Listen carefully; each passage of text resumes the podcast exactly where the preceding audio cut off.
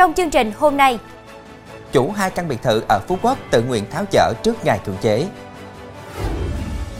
Trầm cảm, nam thanh niên phóng hỏa gây cháy 11 xe máy trên phà ở Đồng Tháp. Đình chỉ thẩm mỹ viện có bác sĩ giỏi nhất chỉ học hết lớp 12. Đánh sập đường dây biến gần 4.000 xe gian thành xe mới. Cảnh giác việc đánh cắp thông tin, căn cước công dân đi dài tín dụng. Quý khán giả đang theo dõi chương trình Cửa sổ Đồng bằng phát sóng lúc 18 giờ mỗi ngày trên đài phát thanh và truyền hình Bến Tre.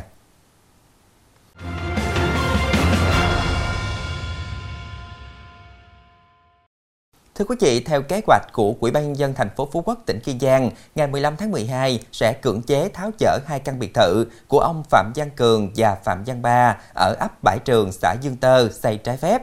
Tuy nhiên, chủ nhân hai căn biệt thự này đã tự nguyện tháo dỡ trả lại mặt bằng trước ngày cưỡng chế. Dù ông Cường và ông Ba tự nguyện tháo dỡ, nhưng địa phương vẫn cử lực lượng chức năng giám sát quá trình tháo dỡ và hỗ trợ di dời đồ đạc an toàn. Ghi nhận trong ngày 15 tháng 12, hai căn biệt thự xây trái phép tại ấp Bãi Trường, xã Dương từ đã được các nhân công tháo dỡ, đưa vật dụng kiến trúc, phá tường nhà. Ông Phạm Văn Ba, chủ nhân các biệt thự tự nguyện tháo dỡ cho biết, trước khi thực hiện cưỡng chế, gia đình ông đã làm đơn xin tự nguyện tháo dỡ trả lại mặt bằng cho nhà nước quản lý đúng theo quy định. Việc tự nguyện tháo dỡ dưới sự giám sát của chính quyền địa phương và có biên bản nghiệm thu. Chủ nhân nhiều căn biệt thự chuẩn bị cưỡng chế thời gian tới cũng cho biết họ sẽ tự nguyện tháo dỡ công trình nhà ở và di dời vật dụng, kiến trúc ra khỏi phần đất vi phạm, trả lại mặt bằng cho nhà nước trước ngày cưỡng chế. Thưa quý vị, cao tốc thành phố Hồ Chí Minh Trung Lương dài gần 62 km, 4 làn xe, khai thác từ năm 2010, dần tốc tối đa 100 km/h. Sau 4 năm dừng thu phí, lượng xe qua lại cao tốc đạt gần 40 đến 50 lượt mỗi ngày, tăng hơn 30% so với trước. Điều này khiến mặt đường quá tải. Vào chiều qua, xe container đang lưu thông trên cao tốc thành phố Hồ Chí Minh Trung Lương bất ngờ nổ lớp, mất lái, tông sập một đoạn lan can, lao xuống lề đường. Khoảng 13 giờ 30 phút chiều qua, xe container mang biển kiểm soát 50H24844 lưu thông trên cao tốc thành phố Hồ Chí Minh Trung Lương từ hướng thành phố Hồ Chí Minh đi miền Tây.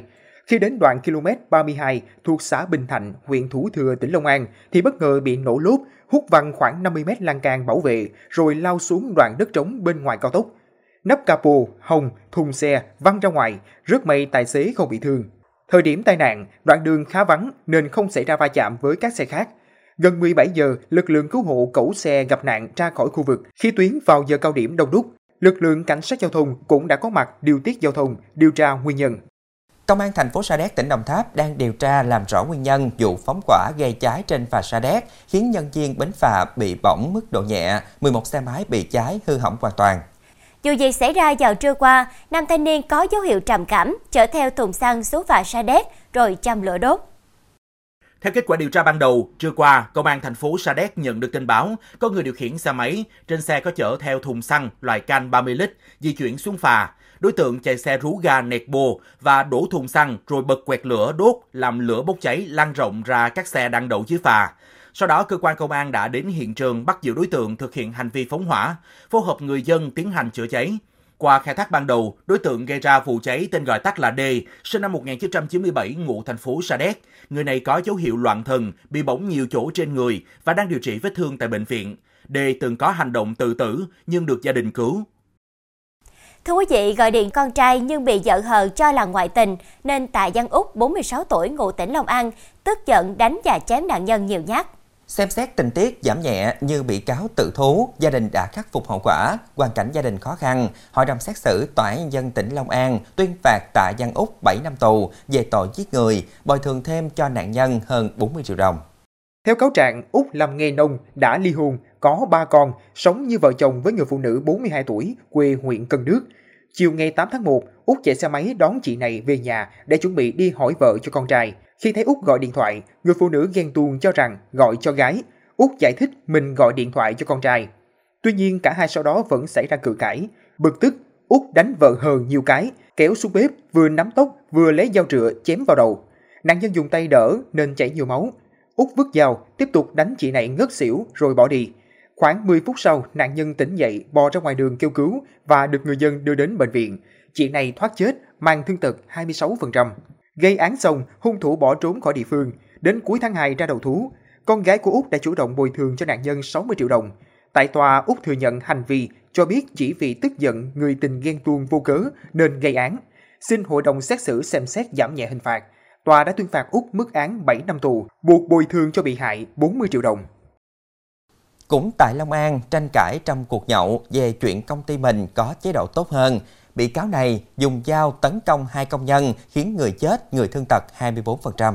Tòa án Nhân dân tỉnh Long An đã xét xử sơ thẩm bị cáo Trần Văn Nhân, 39 tuổi, ngụ xã Hòa Ân, huyện Cầu Kè, tỉnh Trà Vinh, về tội giết người và tuyên phạt mức án trung thân đối với bị cáo. Theo cáo trạng, Nhân thuê trọ tại xã Đức Hòa Hạ, huyện Đức Hòa làm công nhân. Chiều ngày 5 tháng 3, người này sang phòng trọ gần đó uống bia với bạn, trong đó có anh Nghĩa và Phi, cũng làm công nhân. Giữa tiệc, Nhân cho rằng công ty mình chế độ tốt hơn công ty của Phi nên xảy ra mâu thuẫn. Nhân bỏ về phòng một lát thì nghe bạn nói nhóm Phi đang tìm mình. Bực tức, Nhân ra tiệm tạp hóa mua hai con dao, quay lại tiệc nhậu thách thức. Nhân sau đó cầm dao đâm Nghĩa. Quản lý khu nhà trọ đến can ngăn, nhưng bị cáo tiếp tục truy đuổi đâm Nghĩa và Phi gục tại chỗ. Nghĩa tử vong, còn Phi bị thương tật 24%. Gây án xong, Nhân đến gặp vợ cùng người thân nhờ băng bó vết thương, được họ khuyên ra đầu thú. Tại tòa, Nhân thừa nhận hành vi, bày tỏ ăn năn, cho biết do say rượu nên mất bình tĩnh, gây hậu quả nghiêm trọng. Trong phần sau sẽ có Đình chỉ thẩm mỹ viện có bác sĩ giỏi nhất chỉ học hết lớp 12. Bé trai 12 tuổi ở Đắk Lắk dập nát hai bàn tay do pháo tự chế phát nổ.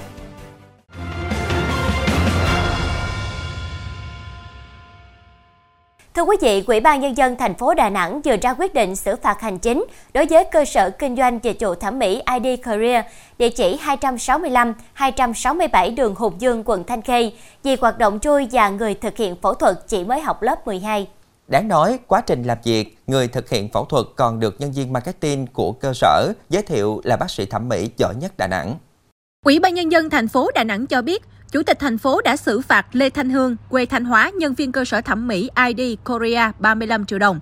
Theo kết quả xác minh chiều ngày 24 tháng 10, Hương bị cảnh sát kinh tế môi trường công an quận Thanh Khê phát hiện đang nâng ngực cho khách.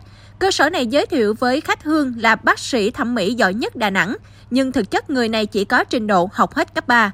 Ngành chức năng cũng xử phạt chủ hộ kinh doanh ID Korea Spa, Đào Xuân Tuấn, tổng số tiền 180 triệu đồng, trong đó phạt 25 triệu đồng về hành vi sử dụng người hành nghề không có chứng chỉ hành nghề khám chữa bệnh, 45 triệu đồng vì cung cấp dịch vụ thẩm mỹ khi chưa có văn bản đáp ứng đủ điều kiện. Thành phố cũng quyết định đình chỉ hoạt động cơ sở thẩm mỹ ID Korea trong 2 năm, buộc tiêu hủy 534 sản phẩm vật tư y tế không hóa đơn chứng từ. Thưa quý vị, pháo chứa chất nổ có sức tàn phá mạnh thường để lại di chứng nặng nề. Nhiều trường hợp vết thương không thể tái tạo dẫn đến nạn nhân tàn phế. Vào các tháng cuối năm và khi Tết đến, nhiều trường hợp chấn thương do pháo nổ. Một bé trai 12 tuổi ở Đắk Lắk đã phải nhập viện cấp cứu trong tình trạng dập nát hai bàn tay, có nhiều vết thương vùng mặt, hai mắt, hai chân và mất nhiều máu do pháo nổ.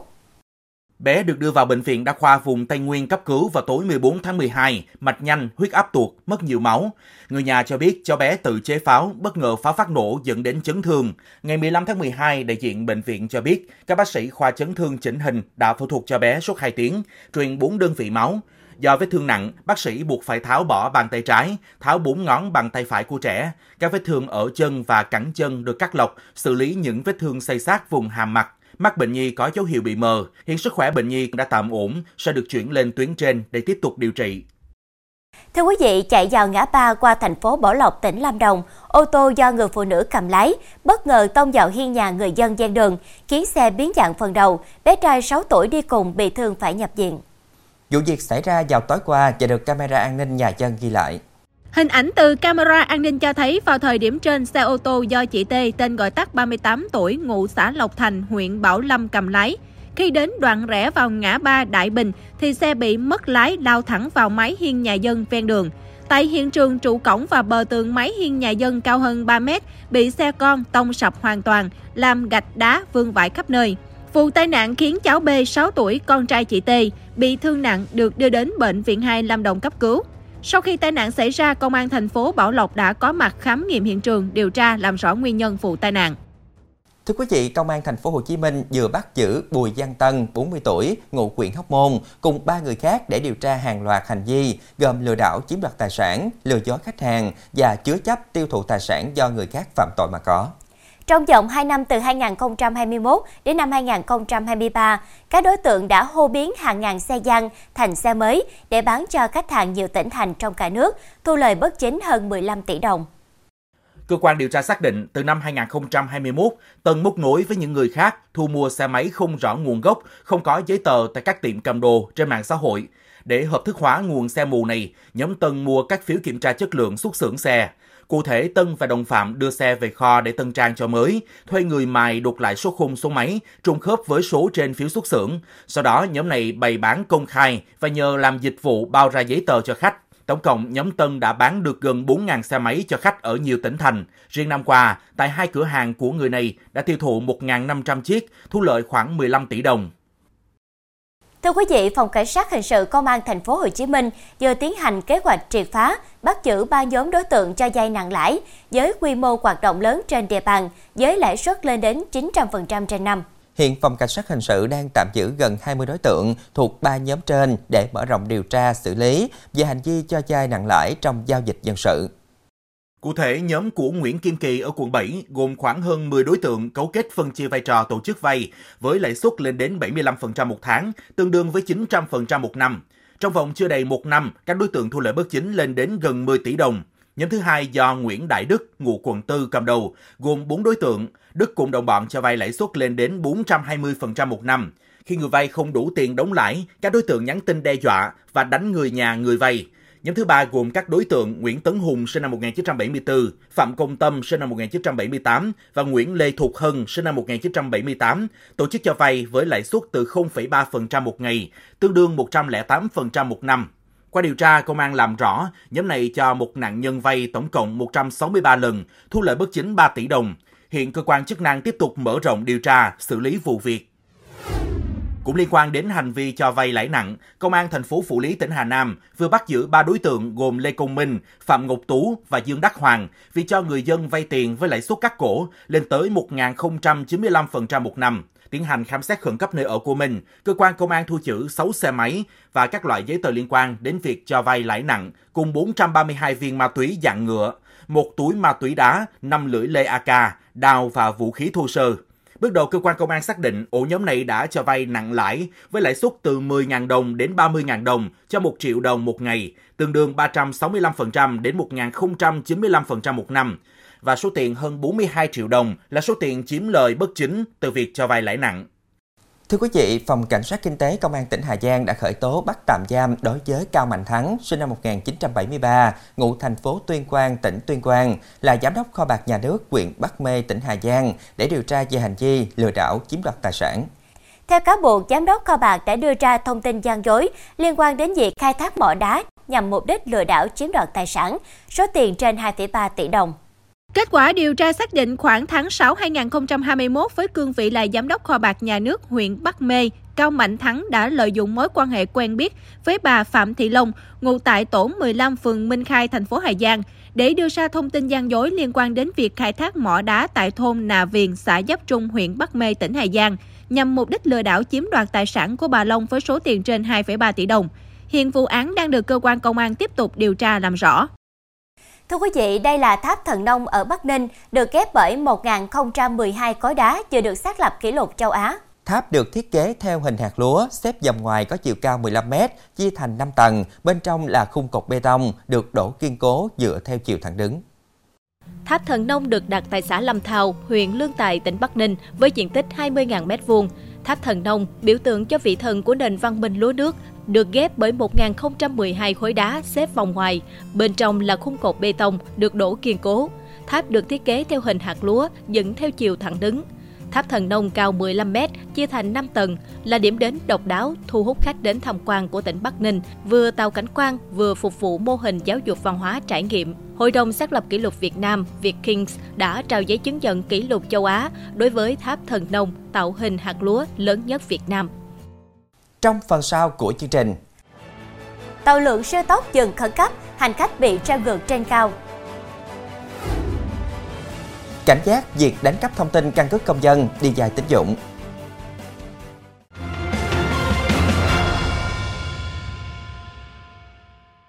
Chuyển sang thông tin thế giới, thưa quý vị, một chuyến đi tàu lượn siêu tốc lý thú tại công viên giải trí ở Nhật Bản bỗng biến thành cơn ác mộng sau khi nó đột ngột hỏng, khiến toàn bộ hành khách tham quan bị treo ngược ở độ cao 46 mét. Chuyến tàu lượn siêu tốc giật cứng đã phải dừng khẩn cấp giữa chặng đường dài 1.100m vào khoảng 10 giờ 55 phút sáng 14 tháng 12. Tất cả những hành khách trên tàu lượn siêu tốc đã được nhân viên giải cứu và đưa xuống bằng cầu thang thoát hiểm. Quá trình sơ tán kéo dài khoảng 45 phút và không có người bị thương sau sự cố này. Theo công ty điều hành, nguyên nhân dẫn đến vụ việc là một cảm biến phát hiện những điều bất thường đã được kích hoạt và hệ thống dừng lại. Tại Trung Quốc, giới sáng kiến kiếm tiền bằng dịch vụ cho trẻ em cưỡi lên lưng hậu chụp ảnh, một rạp xiếc bị dư luận chỉ trích dữ dội, nhiều người rùng mình sợ hãi vì quá nguy hiểm. Trong video, con hổ nằm trên khung kim loại, hai chân bị trói. Tuy nhiên, chân trước và đuôi của con vật vẫn cử động, gây lo ngại về sự an toàn. Các nguồn tin cho hay con hổ không bị gây mê. Thời chụp ảnh ngồi phía trước ghi lại những khoảnh khắc tương tác giữa con hổ và đứa trẻ, trong khi những người khác háo hức xếp hàng chờ đến lượt. Chi phí mỗi lần chụp ảnh là 20 nhân dân tệ, tức gần 70.000 đồng. Sau cuộc điều tra, cơ quan chức năng đã yêu cầu rạp xiếc ngừng hoạt động và điều tra pháp lý với những người điều hành.